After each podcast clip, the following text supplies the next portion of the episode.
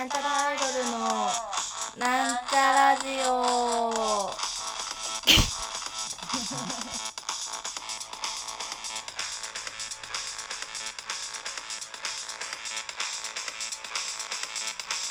皆さん、悔い改めてますか？えー、こんばんは。始まりました。なんちゃらアイドルのなんちゃラジオ自己紹介します。みさみまみです。というわけで、本日はですね、えー、死刑について考えていこうと思います。えー、なぜ死刑について考えていくかと言いますですね、あの、うちの運営さんの九太郎さんにですね、えー、ゴーダ・マモラという人が書いた「森の朝顔」という漫画をもらったんですが、ま、この「森の朝顔」っていうのがですね新人刑務官と、えー、死刑囚の友情物語ということでですねあのー、まあその友情を介してその新人刑務官である、えー、及川直樹という主人公がですね死刑制度があるべきなのかないべきなのかあの死刑制度の是非を問うような内容になっております。それではあらすじを紹介したいと思います、えー、新人刑務官である及川直樹は死刑囚制あ違う死刑囚舎房に配属される。深く反省している者や無気力な者自らの罪を罪と思わない者など死刑囚の性質も様々であった。そんな彼らと接していく中で直樹は死刑制度の是非について深く考えるようになる。それとともに死刑囚渡瀬満との心の交流を深めていくというわけでですね。まあこの死刑制度っていうものがあるべきなのかないべきなのかというのとあの刑務官の及川直樹と死刑囚の渡瀬満のが仲良くなるとあその、まあ、表裏一体じゃないですけどこうねこう白と黒に分かれているような内容となっております。でなんで森の朝顔っていうタイトルなのかっていうのはあのー、漫画を読んでれば分かりますのであのこのラジオを聞いてですね興味を持ってくれた方あのー、Amazon プライムとかでも、まあ、Amazon とかあの Kindle で買えますので是非どうでしょうかというわけでですね、まあ、死刑制度ってまあ死刑制度って一体何なのさっていうまあ字の字を読んだ今年あれですよね。まあ悪いことをしました。もうこれは悔い改められないよあんたはって。まあもうあんたは生きていくべき人間じゃないよっていうことですよね。いやうん。そうですね死刑制度。まあそのこの森の佐川の舞台がですねあのなにわ拘置所の死刑囚舎房となっておりまして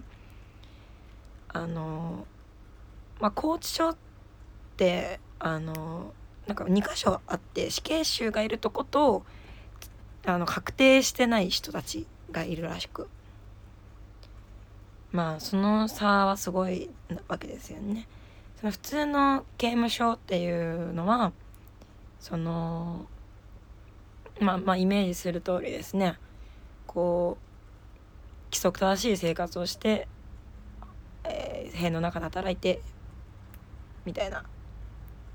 そういう社会復帰とその反省をするための場所なのですが、まあ、死刑囚舎房も同じく反省をするべき場所なんですね。でもこの人たちは一生部屋の外には出られないしもう身身が自由になる時は死ぬ時なんですね。うんそうですね。まあその死刑囚というものがそのなんだろうなそのうんまあ身近ではないですよね普通に。死刑囚になるってまあ相当人を殺していたりとか。する人たちなので、まあ、そんな人を殺したいとかまあ思わないですよね。あ死んでくれねえかなぐらいは思うかもしれないですけどね。わかんないですけど。でまあこの主人公の及川直樹という人物はですねもう本当にあまちゃんのバブちゃんな感じでスタートするんですがまあ経験を積んでいく中でなんかまあどんどんと大人大人というか考えを深めていくんですがまあもう死刑はあった方がいいのかない方がいいのか一体どうしたらいいのか分からなくなってきたと、ね、ずっともう7巻の7巻が最終巻なんですかね。かな？7巻が最終巻なんですがもう7巻まで悩んでるんですね。まあ、なぜかっていうとそのえー、何でしたっけ？渡瀬充というねあのこの作品のもう一人の主人公であるあのじあの死刑囚と仲良くなってその日々の心の機微だ機微というかそのねこの反省したりとかその心が乱れたところとか見てやっぱり死刑は怖いんだなみたいな死ぬということは恐ろしいことなんだと実感する時にですね本当に殺していいんだろうかみたいなこんなに反省しているのにみたいな。このこの拘置所にですね、えー、若林雄三という看守長がおりましてその若林雄三自身はですね被害者やその遺族のためにもねあの死刑は必要だって思ってはいるけどそれと同時にこう自分のあの犯した罪を心から反省している死刑囚を見て死刑にするのって本当に正しいのかどうかわからないっていうその投げかけるんですね主人公。に。お前はどう思うって。でまあずっと悩んでますの中まで。どうしたらええんやろか悩んでるんですけど、まあ、この、えー、刑務官の中にもですねあの死刑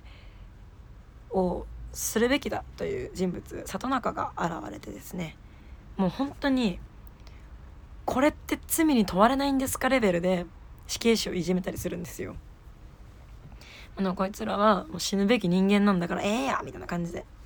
まあ、なぜそういうそんなにもその死刑囚を憎むのかっていうのも漫画の中で出てきますそうですね。じゃあ死刑死刑について考えていきましょう。あのまだ考えきれてないのであの私もどうしたらええんやっていうもうその及川直樹になってますので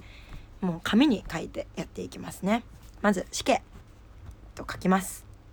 死刑。これは死ぬってこと。そうですね。死刑囚の生活ってその刑務所の中よりも自由度が高いんですって。髪型だったりとか服装だったりとか。で会える人っていうのはそのえっとね家族近親者と親族のみだったかな。なんかその配偶者と親族のみだったかな。らしいんですが、まあ、差し入れとかも全然受け取れるし、まあ、悠々自適なんじゃないかって思うんですけどあのね死刑って朝9時から朝10時までに必ず行われるんですって起こる時ってあの、えー、実行される時って。だからそのあのー、その死刑囚の中死刑囚がですねわしらはな朝咲いてその後しょれてしまうかもしれない朝顔見てみたいなもんなんやみたいなセリフがあるんですけど。でまあ森っていうのがですねそのそのどなんだこう、まあ、拘置所内というものはですねその深い森のようなものだと。森もう外の人は誰も見ないような森の奥深くで朝顔たちが咲いているというようなような感じで、まあ、朝顔っていうのは死刑囚のことを指している。で森がその拘置所のことを指しているというタイトル。あ言っちゃったね。読んでみたら分かるって言ったのに言っちゃったね。まあいっか、ま、死刑。これ9時から10時行われる。だからなんかそのね9時から10時の時の見回りの時間ってやっぱもうみんなドキドキしてるんだって。まあそうだよね。だって9時から10時に扉が開いてなななな何番何何番出なさいみたいな言われて。で面会の時もまあそうやって呼ばれるんでしょうけど何も言われずにその執行部屋に連れてかれて首に縄をかけられそしてあのバツンと落ちていくわけですからまあ怖いですよね。まあ、じゃあ死刑について、えー、まず被害者側から考えてみましょう。そうですね被害者側ということはですねあの遺族ということになりますね。まあ、遺族とか、まあ、自分自身が殺されたりとかっていうのが被害者なわけですがそうですね被害者、まあ、例えば私が子供を殺された親を殺された。ってなったらまあ憎んじゃいますよね。もう自分の手で殺してやりたいって思っちゃうんでしょうね。そのあの昔ですねあの母親がですねあの若い女の子に軽く惹かれまして、まあ、この軽くっていうのはですねあの母が横断歩道を歩いてたらですねあのちょっとあの車輪が足を踏んだと。まあでももしかしたら骨折してるかもしれんから念のため病院に行きましょうみたいな感じで。あの病院に行った時にそのまあ私は後から病院にこうあの病院に運ばれたみたいな言われてこう行ったんですけどなんか肉肉しく思いましたからねその若い女性のことも。本当にしょんぼりしてるんですよ。本当にしょんぼりしててもう本当ごめんなさいみたいな感じなんですけどもう本当に憎らしくてもう本当に苛立ちが苛立ってしまって、ね、もう本当になんだこいつみたいな運転すんなみたいな思ってたんですけど、まあ、きっとそういうタイプの人間ですので、まあ、人ね殺されたりなんかしたらもう殺してやると思うんでしょうね。まあそのその漫画の中にも出てくるんですが死刑っていうのはなぜその死刑制度があるのかっていうのがですねその、まあ、昔江戸時代とかはその親を殺されたら子供が仕返しをするその敵討ちをするということが美談として語られていてたらしいんですよ。でもその大体の敵討ちって失敗するんですってあの逆にやられちゃう逆に殺されてしまうっていうそういうことがないようにじゃあ代わりにその私たちが死刑という制度でその敵討ちをしますよっていう形らしいんですよ。まあそう聞くとねあのあるべきなんじゃないかって思うんじゃないですか。では次加害者側ですね。加害者側。まあこれは死刑囚と死刑囚の家族加害者家族になりますね。まあうちの両親はもう人を殺したりなどあのあのパッパラパーにならないと思いますのでまあ私あるいは私の子供があのなるという想像をしてみましょう。うんねでも死刑になるほど人を殺す。まあでもそうですよね。まあまあ死にたくないから殺したくないな。なんかなんだっけなんかで見たんですけどその犯罪をおおなぜ犯罪その罪を犯してはいけないのかっていうことっていう問いってあるじゃないですか。あのー、なんだっけなまあ普通だったらね、まあ、その刑に処されるからやっちゃいけないやっちゃいけないことだから刑に処されるんだよとっていうのが普通なんですけど何だっけちょっとあのあのその何限界突破されている方はですねその罪に問われるからやっちゃいけないのであればコストを支払いさえすればその時間だったりとか社会的信用だったりとか支払いたりすれば別にただその犯罪自体は行動のだけだからっていう人もいるらしいんですよ。ふーむまあ確かにそうであるがみたいな。まあそれはねその相手の気持ちを考えてないその何て言うんですかね効率じゃないな何て言うんですかこういうのって。まあ事実としてはそうなのかもしれないけれどもそのモラルとしてその倫理観っていうか道徳としての心はないよね。本当にそういう人って人って言えるのかな人のことを考えられない人って。って私は思っちゃうんですがまあその死刑囚はですね、まあ、死刑になってもいい。むしろ俺はヒーローだと思っている。もう罪を罪とは思ってない人がいたりもしてただその死刑囚の中にもですねもう私は自分はなんてことをしてしまったんだと自分の罪に改めてこう向き合ってですねそのその向き合わないという弱さを捨てた人たちもいるんですね。あのまあ罪に向き合うことで悔い改めると。うん。まあただその死刑っていう、まあ、死ぬっていう、まあ、命を例え例えばまああの親殺されました。相手が死刑になりました。でもまあ親は帰ってこないわけじゃないですか。そのね失われた命はもう一方通行なわけですから戻ってくるわけがなくて。どういう気持ちになってしまうんだろうね。やっと終わったと思うのかな？被害者というかその遺族の方も。どうなんでしょう？私はどっちかっていうとこの読み始めた時死刑制度はありだなと思う必要だと思う側で、まあ、うちの運営さんはですねあのなくていい派だったんですね。なくていいじゃなくてなんか何だったかな？ちょっとまあそのその是非についについてはですねまあその気になった方はその読んで意見交換をしてみてください。運営さんと。そうですね。うん。加害。えー、子供が死刑囚になったらどうしよう。もう本当世間様に対して申し訳が立たないというか。生きていけないかもしれないですね。でも自分が生きていかないと子供を支える人はいないし。でも絶縁する人もいますから、まあ、むしろ絶縁された状態の人の方が多かったりするらしするんでしょうが。うん死刑制度ね。あった方がいいんでしょうか。まあ、この及川直樹がですね、まあ、死刑囚というものはその死刑執行死刑というこう死刑ですよって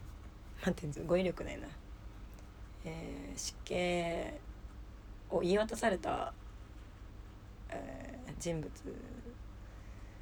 にもね、まあ、やっぱ人間の心を取り戻すというか、反省する人たちを見てこんなに反省しているのにこの人を殺していいんだろうかってやっぱ思うんですよね。でもどうなんでしょうだってその中で反省しても出た瞬間にまた罪を犯す可能性があるわけじゃないですか。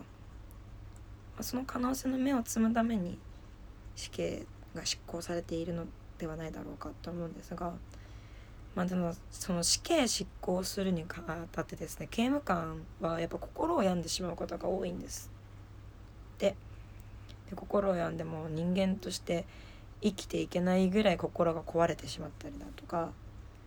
するんですよやっぱこうやっぱこうねみんな覚悟はす完全に決まって死んでいくわけではないですからあの泣きわめいて暴れて叫んでぐちゃぐちゃになりながら死にゆく方もいらっしゃいますから。でまあ刑務官その死刑執行する時にその誰がその手を下したかっていうのを特定できないように何個かボタンがあってせーので押すんですよ。だから誰が殺したかわからないけど自分かもしれないという立場に。いるんですよね。でこれがねなんかね主任監守監守主任だったかな？以上の役職がないとあの執行メンバーには選ばれないらしく。まあそれなりに勤め上げた勤め上げてその死刑について考えたりとか、まあ、そういうものそういうものだと受け入れたりとかしている人が執行するんですが、まあ、その慣習その刑務官側から思うと、まあ、その罪を犯した人とはいえ人を殺すという行為なわけですから死刑というのは。まあ病むしそのまっとうに生きていている人が心を壊してまですることなのだろうかって思うので、まあ、死刑はあってもいいと思うんですが全てオートマティックにねしてもいいんじゃないかなと思うんですよ。ただこの刑務官って死刑囚に対してその何後悔のないように死んでいってほしいという感じで対応していくんですってでその心から罪をあの反省できるようにあのその望むものは渡すしそのハサミだったりとかその絵が描きたいって言われればその画材だったりとかを渡すんですがどうなんでしょうね。なんか反省したとはいえねだって人殺してんだから。もうごめんなさいじゃ済まないですよ。そんなもんはね。あとは人間として死んでいってもらうためにその反省をさせるべきであると。まあ反省しとるのに死刑する必要あるかって悩むんですけど及川直樹は、まあ、ただ最後の最後にやっぱり答えを出すんですよね。その答えはがねその読んでいるこちら側の納得いくかどうかはねまあその自分自身の考え次第なんですが。うんまあ死刑制度私的にはあれあああれあのあり派ですね。私は必要派でございます。まあただね刑務官のね心ですよね。まあそういう覚悟でやっているのでしょうね。どうでしょう？皆様死刑についてどう思いますか？死刑か。どうでしょう？死刑。死刑って。まあ是非あのすっごくずーんと重くなりますがあとねあの私ゴーダン・マモラさんのあの絵絵の好き嫌いはめっちゃ分かれると思います。うん私は好きだったんですけど全然分かれると思う。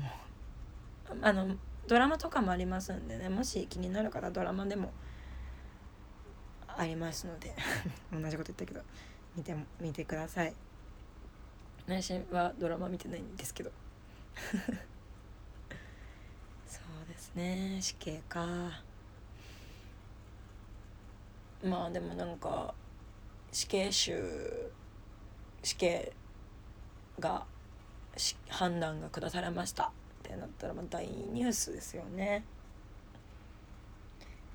まあ、死刑執行する順番って順不動らしくって次は俺か次は俺かってやっぱみんな思ってるんですってなんかなんでその命の一歩手前まで行ってしまうんでしょうねまあその渡瀬満っていうのがですねその、えー、親を殺され自分も右腕をダメにされっていう経験で復讐をして死刑執行死刑で言い渡された人物なんですがそうね。まあ親殺されたら殺したいってなって同じところまで落ちてしまうわけですよね。その自分の憎しみをこう。あれなんですよね確かあのあのねその渡瀬満の家族を手にかけた人物はですね123年で出てきちゃうんですよ。シャバに。なんでかって言ったら心神喪失状態だったかな。であの判決が下って判、うん、123年たった123年で人の命を奪った人物が外に出てくるっていう。このざるさどうなんて思いますけどね。人殺したらもう殺してる事実として殺してるわけですから。なんでっていうまああと冤罪もありますよね死刑には。もうその死刑囚としてずっといたけどあの冤罪でした釈放ですみたいな。その人たちの人生ってまあ戻ってこないですしその死刑囚のねお部屋なんて別に広くないですから狭い場所で窓からも出れないこう自由もないっていうところで何十年もいるとですねやっぱ心が壊れちゃうんですって。で感情のコントロールができなくなっちゃうらしいんですよ。なんかもうそれ自体は罪じゃないのか違うだろうみたいなことですよね。まあ、冤罪がね、まあ、その昔よりも少なくなってきているとはいえねその一度こう疑われてさその罪を犯していないのにであの身柄を拘束されて、まあ、仕事をクビになってしまうですよねその無断欠勤になってしまうわけですから。し社会的信用も一時的とはいこう落ちてしまうと。で何も知らない人から見て「ああの人って捕まったらしいよ」みたいなことになって今後生きていくのにも苦労しますしね。どうなんですかね。うんまあ平和な世界になれって思ってしまうこうなんかね分かんないどうしていいんだろうってやっぱこの自分自身もですねその死刑の是非についてなんて、まあ、考えてこなかったというか、まあ、あるのだからあるのだろうなぐらいのあれだったんですけど、まあ、その主人公の及川直樹のようにですね死刑はあった方がいいのかないの方がいいのかどっちなんだっていう気持ちで読み続けていましたね。本当に絵力があるので全然止められなくてもう結局朝まで読んでましたね。全6巻かんあの0巻とし0巻特別編としてのやつも読んでまあ計8冊ですね。読みましたけど。なんかあの宇宙に宇宙人他の星に行った人が言ってたらしいんですけどえっとねノーホスピタルノーポリスって言ってたんだって。つまりはその他の星はですね、えー、病院もなく犯罪を犯す人もいないじゃっていうらしいんですよ。じゃあ人間ってこう文明とかが発達してきていますがそのそこの境地まで行けるのかいや行けてな行けるわけがないだろうみたいな。行ける可能性はあるのに行けていない加藤生物なんですが。そうですね。その罪を罪として認めてねその人間の心を取り戻すという過程は本当に大事なことだと思うんですよね。その死刑囚にとってその許されないことをしてしたとしてもしなんかねこの中でその死刑囚でこう悔やあの改め心を改めた人はその自分自身を許してないんですよねそうその許してもらうために謝るわけじゃないというかうんねまあ人ってね絶対なんてことはないですし絶対正しいとか絶対正義だとか絶対悪だとかっていうものはないわけですよね。ただこう改められるか自分の罪を認めることができるのか。えー、ね。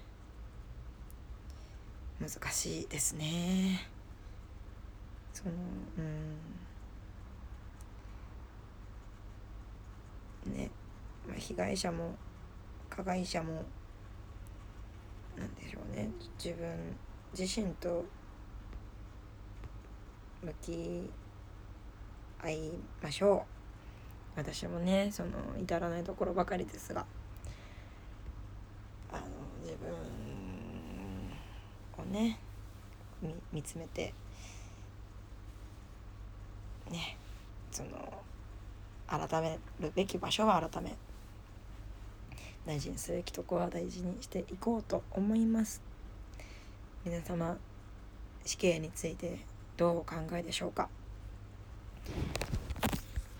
あの読み始めるのは夜8時ぐらいからがおすすめです。マジで。あの8時間以上かかるので。まあ3なんか。でもそうあのねいっぱい寝れる日に読んでください。あの夜更かしして読んでも大丈夫なように。あの本当に落ち込みます。あの元気よく寝れないので 気をつけてください。すいません。なんか別に答えの出ないラジオを30分以上も撮ってしまいましたね。はい。ね罪を責めるという行為はねまあ心がこう病んでしまいますからね。やっぱりこうその罪にとらわれてしまうわけですからそういうことになりますと。うん。みんなで笑って生きていきたいね。まあ犯罪は犯すべからず。